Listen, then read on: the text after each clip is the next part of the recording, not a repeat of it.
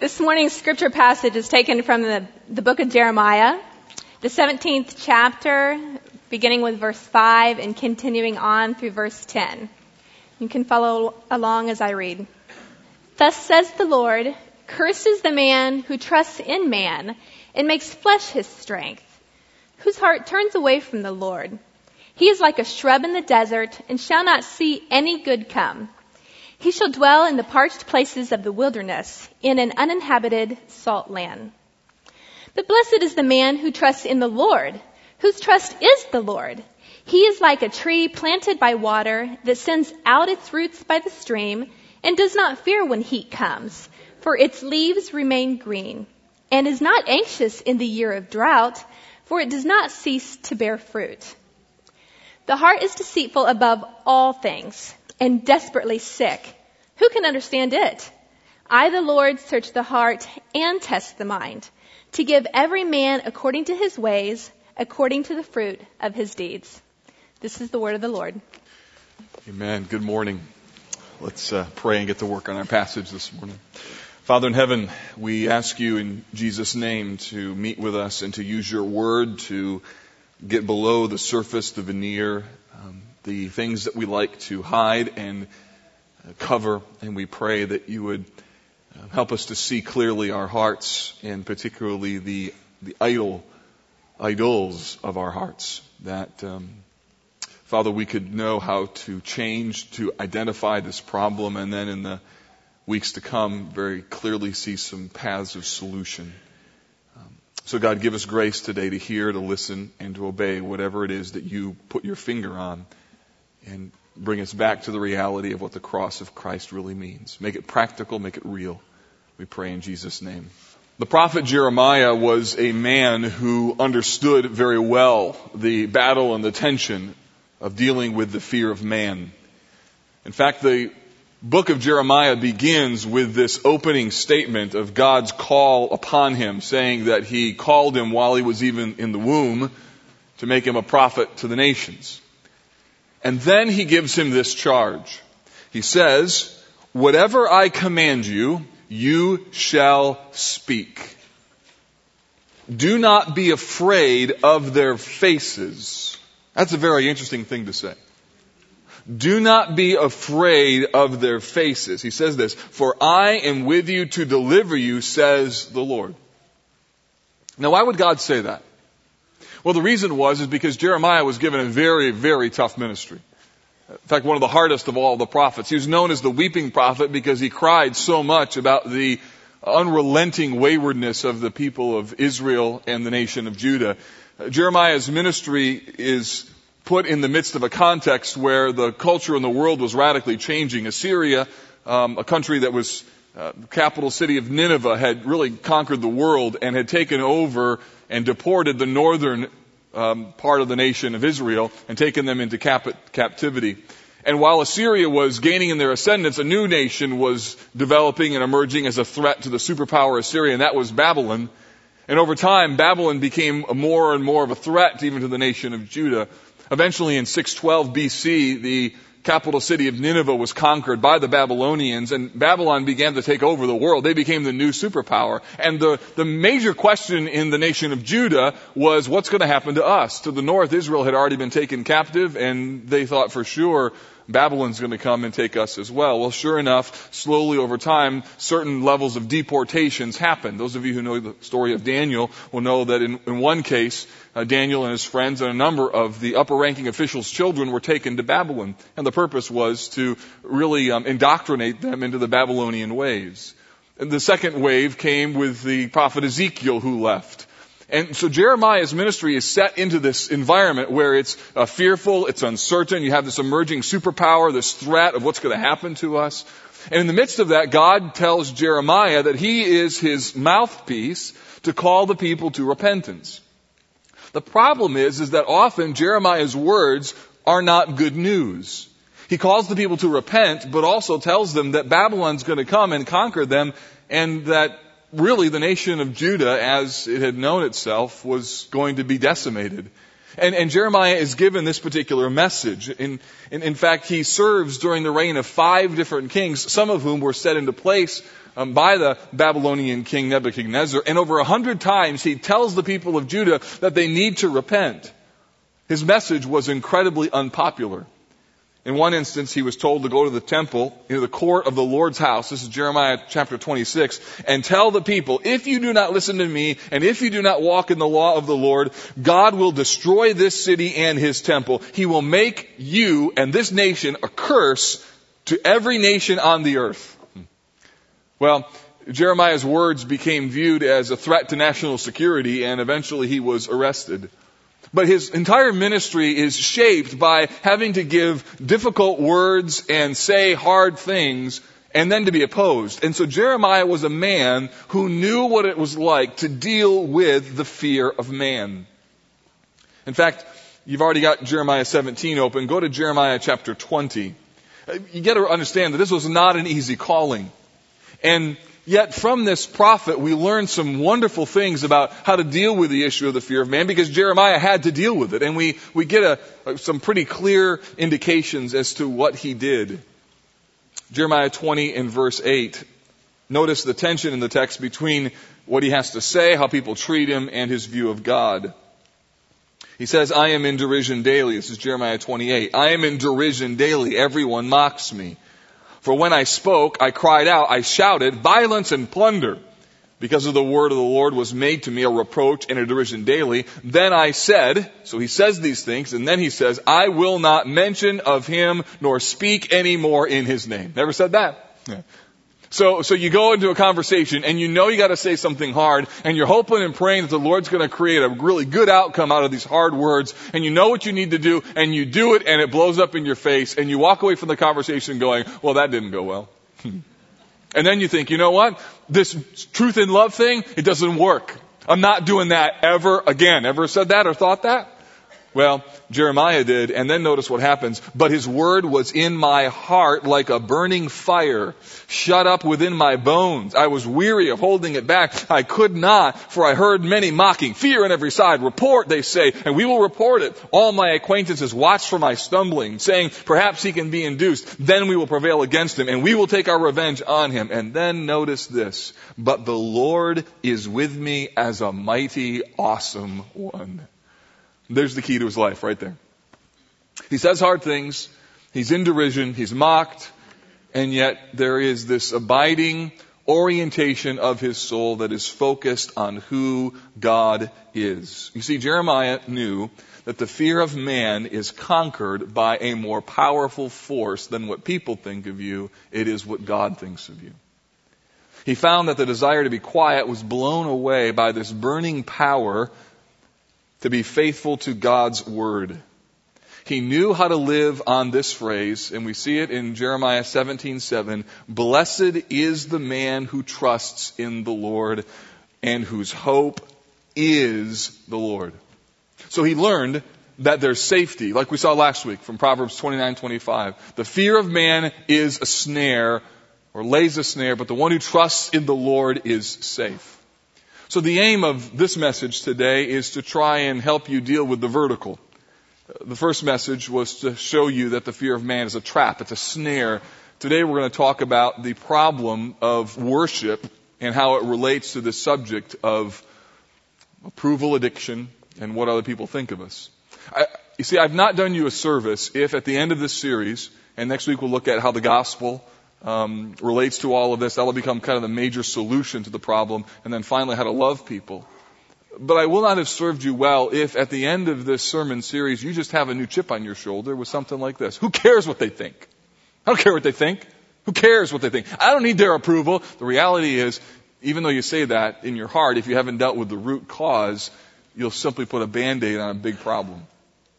And so my aim today is to try and help you understand what the connection is between approval and idolatry and how those two things intersect and really um, feed off one of no, uh, feed off of one another and help you see what the solution is. So today we're dealing with the vertical. What is what is approval? What does the fear of man tell me about my view of God? Uh, how does, how do I deal with the fact that I really want people to like me and how does that relate to who my God is? And then how does that relate to the idols of my heart? So here's the first thing I want to show you. And that is this, that approval addiction comes from an idol in our heart. Now this may not be a new concept for all of you in this room, but it's really important that we review it for those of you who know this to be true. And secondly, for some of you, this is a brand new concept that could really help you understand what's going on inside of the heart. So from Jeremiah 17, we see this. We see that the man who puts his trust in man and makes his flesh his, his strength is cursed. And then it tells us why. It tells us something about his heart in verse 5. He says, Cursed is the man who trusts in man and makes flesh his strength. And then here, here's the key. Whose heart departs from the Lord. That was a revolutionary concept for me to discover this. Years ago when I began struggling and wrestling and dealing with this issue of the fear of man. It's that what's really going on inside of my heart is a momentary or temporary departation from the worship of God. So that my approval problem is not just about people, it's actually about something that's going on on the inside of my heart. So the implication is this, that putting my trust in man means that my heart is actually in rebellion against God, even if it's just for a few seconds. So realize that your heart was made to worship and you are always worshiping something. No one stops worshiping for a second. The question is, what object in life are you offering your allegiance to? So, the issue of idolatry is significant. For some of you to think of idols, you immediately think of wooden figurines or um, candles on a side of a tree or a cutout in a wall. You think of missionary pictures of voodoo dolls and but what you need to know is the concept of idolatry is, is, is broader than just what you might think. And in fact, in the Old Testament, you see it all the time with Baal and Ashtoreth, these, these, these two gods that the Israelites worshipped. And have you ever read the Old Testament and you keep seeing these prophets come back and say, don't worship the Baals, don't worship Ashtoreth, and they tear down the poles, and then the people go right back to it. Have you ever wondered, what's the big deal with these gods? Well, how come they keep going back to them? Or another instance, remember um, when Moses is up on Mount Sinai and God's up there in smoke and fire and people are all down there below and Moses doesn't come back for 40 days?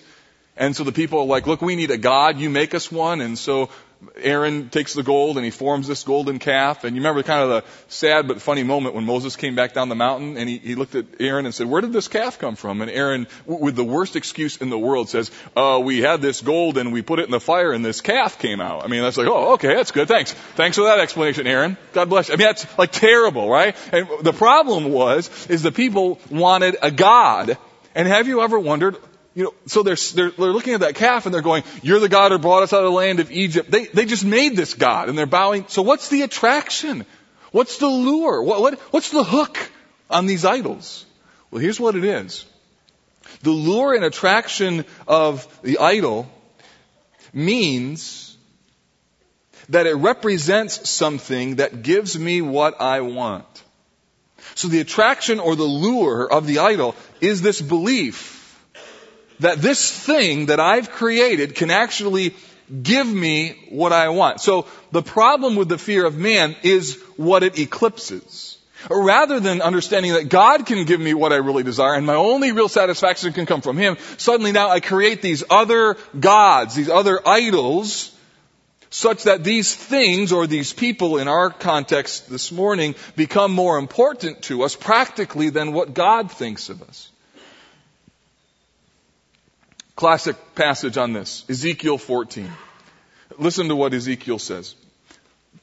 Actually, God says, Thus says the Lord, every one of the house of Israel who sets up idols in his heart and puts before him what causes him to stumble into iniquity and then comes to the prophet, I, the Lord, will answer him who comes according to the multitude of his idols. So the idea is this. God sees all these people coming to Ezekiel and they're coming to find out what the Lord's will is. What does the Lord want? What does the Lord want? What is, what, what's His will? And God says, Ezekiel, all these people who are coming to you have idols within their hearts and I will answer them according to the multitude of the idols in their hearts. The, the text tells us that the human heart, listen, as John Calvin said, is a massive idol factory. I heard of someone last evening told me there's a particular plant down in Tennessee or somewhere for a a car company and they make a particular vehicle uh, so well, so quickly that a new car comes off the assembly line every 59 seconds. It's amazing. Every 59 seconds, a new vehicle comes off the lot. Not that they can sell them, but right, so they come off the lot. But there's 59 vehicles coming off that, or a lot coming off that, that uh, cars coming off that lot. 59 seconds. John Calvin says that your heart is like that. That continually, over and over and over and over, our heart is a massive idol factory looking for things to attach our affections, our desires, and our longings to. So understand that idolatry is not just a case of wooden figurines or candle lit shrines, that idolatry can take the form of really anything. And in our case this morning, it actually takes the form of people who become conduits for what our lustful heart desires. And according to Jeremiah 17, we end up using them and the effect is a cursed life. So the idols of the heart are the problem. Let me show you this in the New Testament. Take your Bible, go to John chapter 12. Really helpful uh, passage in John 12 that you'll see the connection between what somebody does and what they love and their affections. Again, I'm laying out the case for the connection between idolatry and approval. John 12, here's what it says, verse 42. Nevertheless, even among the rulers, John 12:42 Nevertheless even among the rulers many believed in him but because of the Pharisees they did not confess him lest they should be put out of the synagogue. So that's what they did. They believed in him but they didn't speak about him. They they they believed things but they they wouldn't associate with him. And so then you think okay so why? And gratefully this passage gives us the answer. And notice the affection, the the idol for they love the praise of men more than they love the praise of God. There it is, right there. Because they love the praise of men, there's the eclipse, more than they loved the praise of God. So their love for the praise of man caused them to be silent about Christ. Ed Welch in his book, When People Are Big, God is Small, says this, when you think of it, idolatry is the age-old strategy of the human heart. The objects of worship may change over time, but the heart stays the same. What we do is no different from what the Israelites did with the golden calf. They felt very vulnerable and needy. By the way, that's what's going on inside of your heart with approval. You feel vulnerable, you feel needy, you want something, you don't feel whole, you gotta have something, and the effect is you attach yourself to a new idol. And here's what well, it says, even though they had witnessed the power of God, they felt afraid. They felt out of control. And their remedy was to choose an idol over the true God. So this is what we do. When approval begins to get the best of us, what we end up doing is that we have these strong desires, even good desires for people to like us, and before you know it, that desire becomes ultimate. And here's what I just want you to see in this first point, and that is where does this come from? This comes from a place in your heart, listen to me, that is only reserved for God. Some people describe it like this, a God-sized hole in your heart that only Jesus can fill.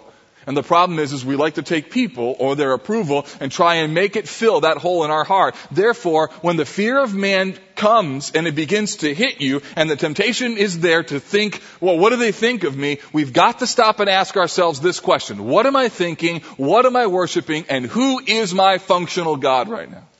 One of the most helpful things that I say to my heart when I'm wrestling with the fear of man is this. Mark, who is your God? Who's your God? Because this issue is no different than Baal and Ashtoreth in the Old Testament. And the question is, who really is my God? So Jeremiah begins, cursed is the man who makes flesh his strength, whose heart departs from the living God. Here's the second thing. And that is that we create approval gods to give us what we want. If you were to look at the Old Testament practice of idolatry, you would find that the power of the idol is in the want of the worshiper. The reason Israel worshiped Baal and Ashtoreth is because they believed Baal was the thunder god and Ashtoreth was the fertility goddess. And they believed that if, if the, crops were in the ground, the only way that those crops really grew was, according to the Canaanite culture, if Ashtoreth and Baal got along. And so they worshiped Baal and Ashtoreth because if they did, they would have financial prosperity. And then to make it even worse, the enemy, so wise as to the deceitfulness of the human heart, he made Ashtoreth, a female god and Baal, a male god. And their idea was when the two of them got together in sexual union, well, that's when the beauty of nature really suddenly was created. And therefore, as a part of the Baal and Ashtoreth worship, it was just an immense, immoral, grotesque show. So you add financial success, you add desire, and you add immorality into equation, and the enemy knows he's got human beings hooked. That's why Baal and Ashtoreth were such a snare to these people, because they wanted to be safe. They wanted to be prosperous. They, they had this want, and then he added all these other things to it, and before you know it, you've got human beings hook, line, and sinker. We create approval gods, approval idols, in order to give us what we want.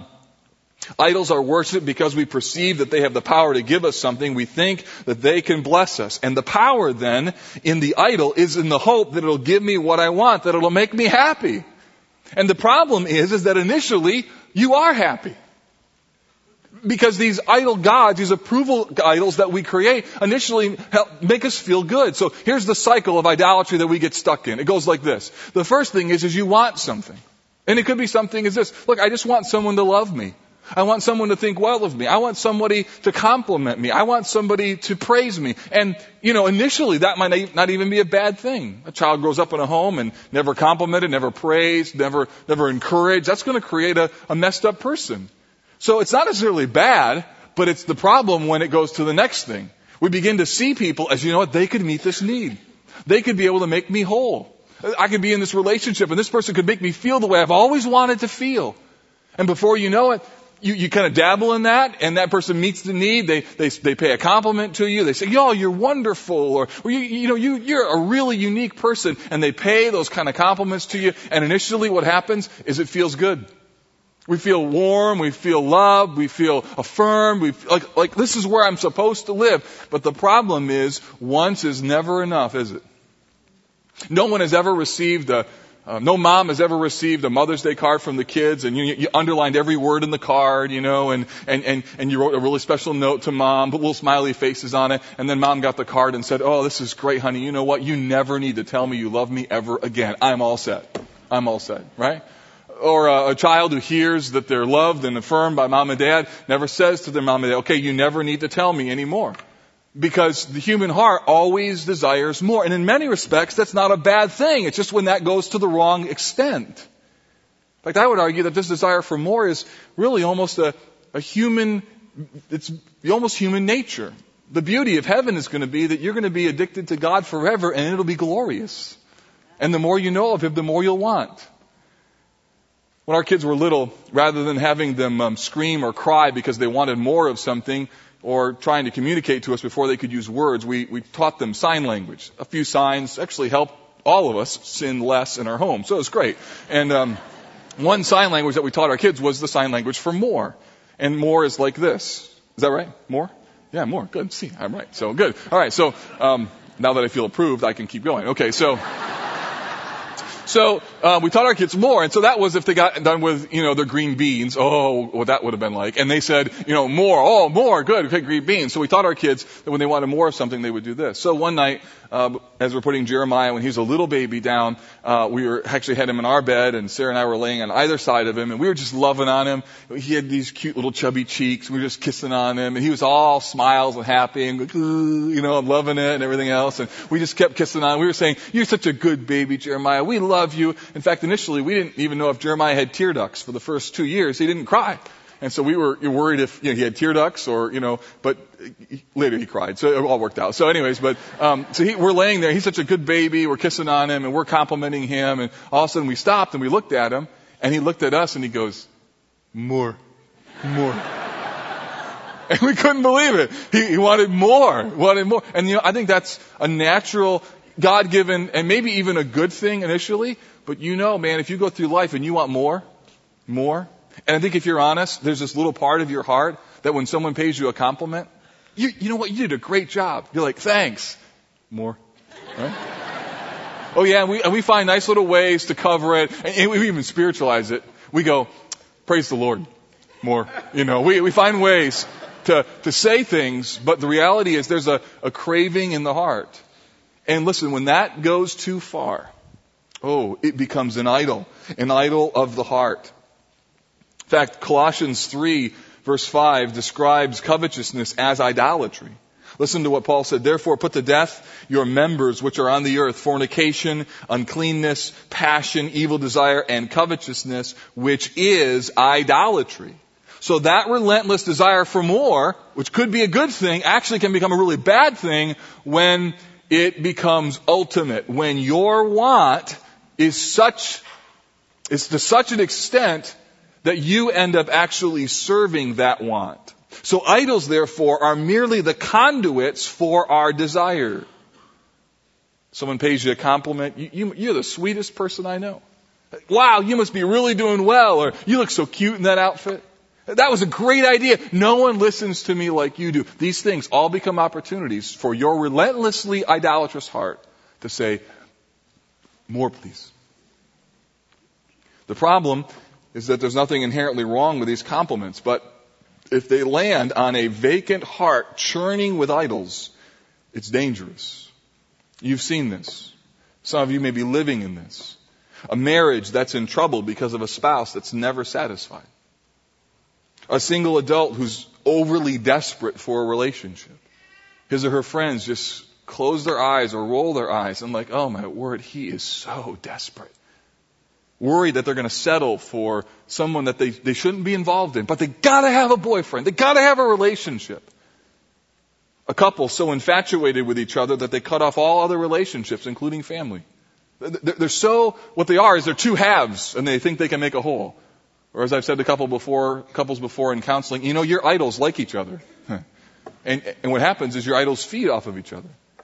A, person who swore they never commit adultery but did because it met a need in their heart or a person addicted to pornography because the image on the screen seems to want him.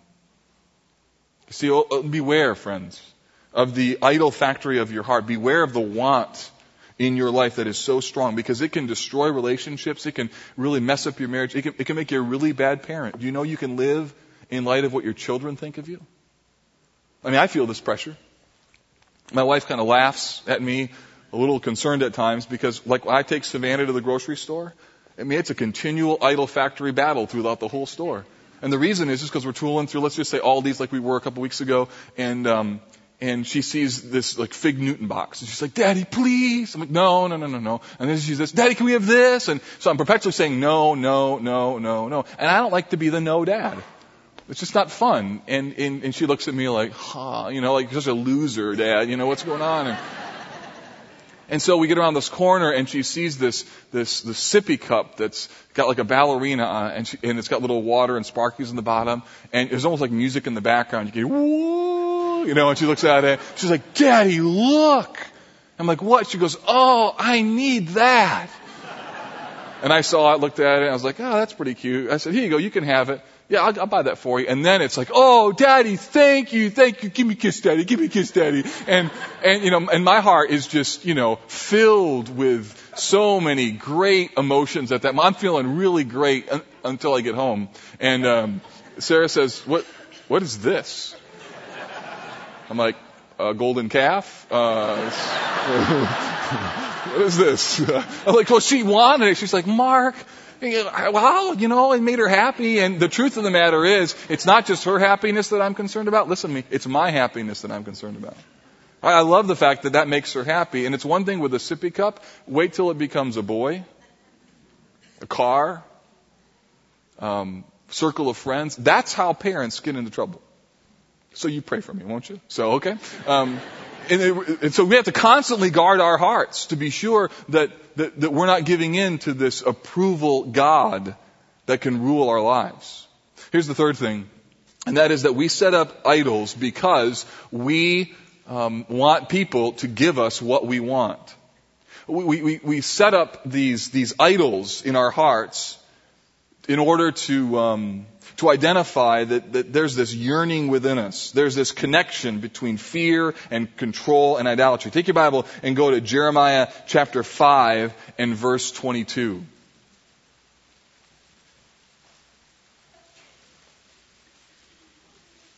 Jeremiah 5:22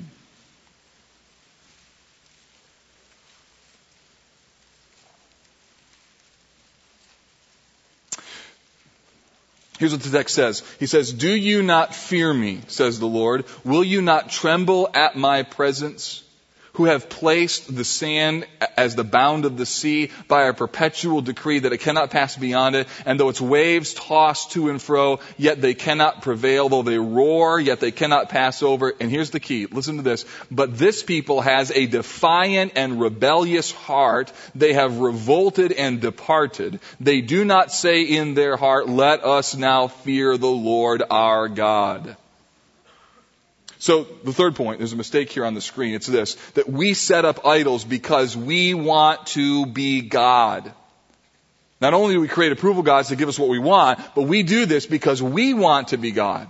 Listen to verse 30 of Jeremiah 5. It says, an astonishing and a horrible thing has been committed in the land. The prophets, the prophets prophesy falsely and the priests rule by their own power and my people love to have it so. So if there's one thing I could help you today and have you walk away with, it's this. That when you give in to the fear of man, your problem isn't people. The problem really, and the real God in my life, is actually me. Here's how I've put it. That the fear of man is really using people in order to give me what I want. So, if I want approval, I, I want the mirror of other people to show me a reflection that I want to see about myself. The problem is, is that if you get hooked in this approval thing, it becomes like a carnival of mirrors. You know what I'm talking about? You gone to the fair before and you see these mirrors and you look at one and your head's all big. You go to the next one, your feet are all big. Next one, you're skinny. Next one, you're fat. And, and approval addiction really becomes this thing where you're moving from one mirror to another and you end up really not even knowing who you are anymore. And it's really what's happening is you're, you're using people in order to try and get what you want. And this is exactly what was going on with Baal worship. Look at what Welch says. He says, they opposed God by trusting in themselves and their own gods rather than the true God. After all, they couldn't be absolutely certain that God was going to bless the women with fertility. And what about those other gods that seemed to have power over the power to give abundant crops? Just in case God wasn't enough, there's the key. They started to follow other gods. They thought idols would give them what they wanted or felt they needed. They wanted a God they could control. That's what we do is I want control. And this is where the approval piece becomes very controlling. The cycle of idolatry grows as the heart has this strong desire and you actually become enslaved. There's some of you here today, you hate how the fact that this controls your life because you put more and more demands on relationships. You get more and more insecure. There's more and more of this sense that, that I want people to like me. I want to know what they think of me. And therefore you project that on other people. And the real problem is not people. It's the fact that you want what you want and you'll find any way to be able to get it. The person actually becomes more and more miserable because the heart's appetite is insatiable. It doesn't stop. More and more and more. It takes one long run, one wrong look, one misconversation with somebody, one not being invited to a particular activity. You find out that three of your friends got together and they didn't invite you.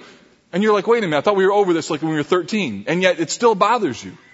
In fact, the, the reality is I think that, um, you could walk in the hallway at church and someone walks by and doesn't say aggressively, hi, like they normally do. They're having a bad day, but you think they're upset with you and all day long it consumes you. What was wrong? What did I do? Didn't I say, didn't like what I have on today? What's going on? Da, da, da. You get a text message from somebody. You're like, what? And all these emotions come up. And, and what's going on inside of the heart is this relentless desire to be in control of our own lives. We want to dictate what people think or say of us.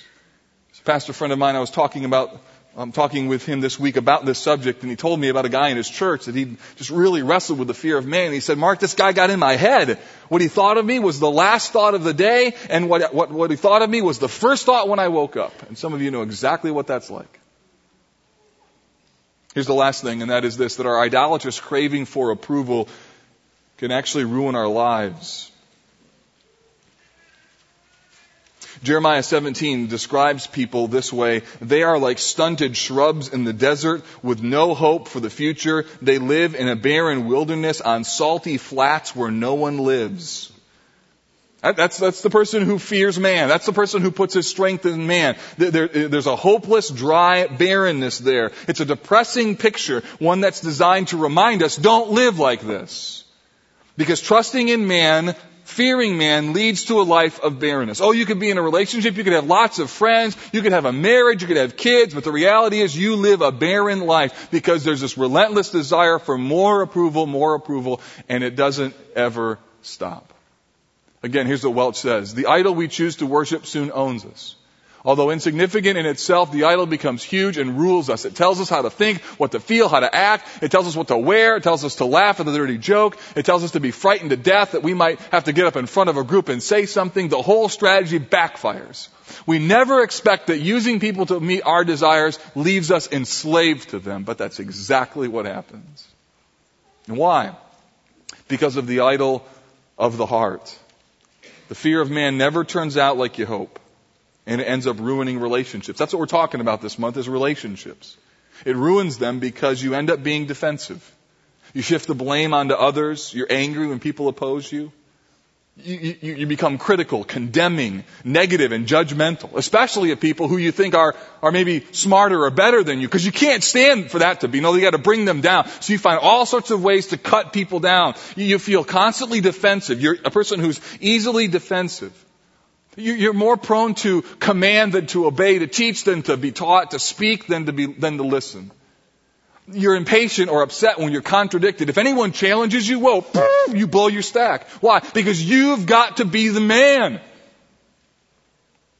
unwilling to cover issues in love, unwilling to forgive people. You're often discontent with life. You struggle with covetousness at many levels because it, nothing ever satisfies. So you, you move from maybe relationship to relationship, from job to job, to city to city. You change your hairstyle, you change your, your educational prowess, you, you, you, you change how you appear, you buy a new car, you buy a new house, but it doesn't satisfy. Why? Because this relentless need for approval, it will never end. The approval junkie is miserable because his or her relentless desire for approval never ends and it destroys relationships. You know, I thought when I would grow up that I could put behind me all of the feelings that I used to have when I was like 12 or 13 years old. Do you remember what those years were like? I do. It's a bad season of my life. I had big knobby knees, shortest guy in my class, truth um, buck teeth. Um, I, had, I had to wear headgear um, 15 hours a day. So I had to go to school like with a space mask thing on. I mean, it was it's a pretty ugly season. And then throughout the course of time, somebody convinced me to get like a, a body wave perm, and um, that went really bad, and it was really curly. It looked like Ronald McDonald. It was a bad season of life. I just remember, and I remember remember going to church one time with this curly-haired thing, looking out the window going, I don't want to see anybody. I remember walking into church and the only thing I wanted to know is what do you think about how I look? And the reality is, I thought, you know, after you got out of high school, all that would go away. It just, it just changed. And then I thought you go to college, it'll go away. And then I thought you get an adult, that'll all change as well. But the reality, you know what I found? I found that beneath every single human being is a 13 year old kid trying to be cool, fit in, and be hip. And I don't care how young you are or how old you are, every single one of us, if you're honest, are still that cracky voice, pimpled face, big haired teenager who's like, do you like me or not? That's who we are. And you can cover it up with all sorts of degrees and cars and all this stuff and all this cool stuff, but the reality is, if you're honest, down in your core, that's still who you really are. Or at least who you are in your dark moments. And the beautiful thing that we're going to see next week is the way in which Jesus Christ and His love and justification creates a solid foundation upon which we can then say, there is no condemnation to those who are in Christ Jesus. I'm an approved, loved person. And it's not just about more self-esteem. No, it's actually about understanding who I am in the person and work of Christ. You see, the approval junkie never understands that they need to evaluate, look, who is my God right now? When I feel this way, is God really important to me than anything else? Can I really be satisfied with Him alone? The heart is deceitful, says Jeremiah. It's desperately sick. Who can know it? God says, I know it. So here's the question. When God looks from heaven today and He sees what's going on inside of your heart, what does He see? Does He see a heart full of want, full of desire, full of yearning? What are the conduits of your heart that you use to try and get what you want? I wonder if He's speaking to you this morning about the reality of what goes on inside of your heart. And my question is, do you want to be free? Do you want to put behind you this, the 13 year old kid who's still trying to figure out if he belongs and be content in really who you are in the person and work of Christ? Think of what life could be f- like if you could be free from the idol of approval. Think what it would be like to know Christ and be satisfied in Him so that you are secure and safe and free. I read a hymn story this week that moved me. George Matheson wrote the song, Oh Love That Will Not Let Me Go at age 20. No, later on in life, excuse me. At age 20, he was engaged to be married, and then he found out he was going blind. His fiancee, when she found out that he was going blind, couldn't deal with the fact of being married to a blind man, and she broke up with him. Ended the relationship. His blindness progressed, and the only person who would help him was his sister, so he moved in with her. And then a few years later, his sister met a man, and she got married, and that meant he was going to have to find some place to live. So he's been rejected because of his blindness. The only person who cared for him in life is now going to be married. And the night before her wedding, no doubt thinking about his 20 year, when he was age 20, this engagement that was broken off, and the fact that his sister was going to be married and he would likely be alone, out of the overflow of his heart, he wrote this hymn, O love that will not let me go. I rest my weary soul in thee I give thee back the life I owe, that in thine ocean depths its flow may richer, fuller be. O oh, love that will not let me go. Here's the thing I want to push into your heart. There is only one love in all of the universe that will not let you go. It's the love of the Lord Jesus Christ. And the way that you slay the seductive power of the approval idol in your life is to eclipse it with a greater love. A love that will not let you go. And that love is found in who Jesus is. Father in heaven, I pray that you would ground us in uh, the person of Christ, the power of who He is, and the reality of what it means to be free in Him. Oh Lord, we need your help to see the idols of our hearts clearly and to see also clearly this love that will not let us go.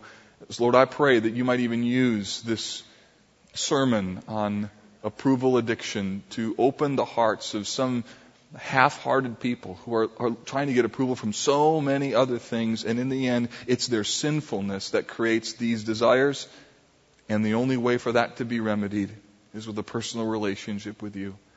Uh, God, it'd be great if you could use relationships in order to point us to the ultimate relationship, which is with you. So give us help. Help us to anchor our hearts to the love that will not let us go, a love found only in you. And we ask this in Jesus' name. Amen. Hey, listen, if you need someone to pray with, either here or in worship too, we'll have some counselors up at the end, all right? Just able to pray for you. Go find someone, love on them today, all right? Be free in the love of Christ. God bless you guys. I love you. Thanks for coming.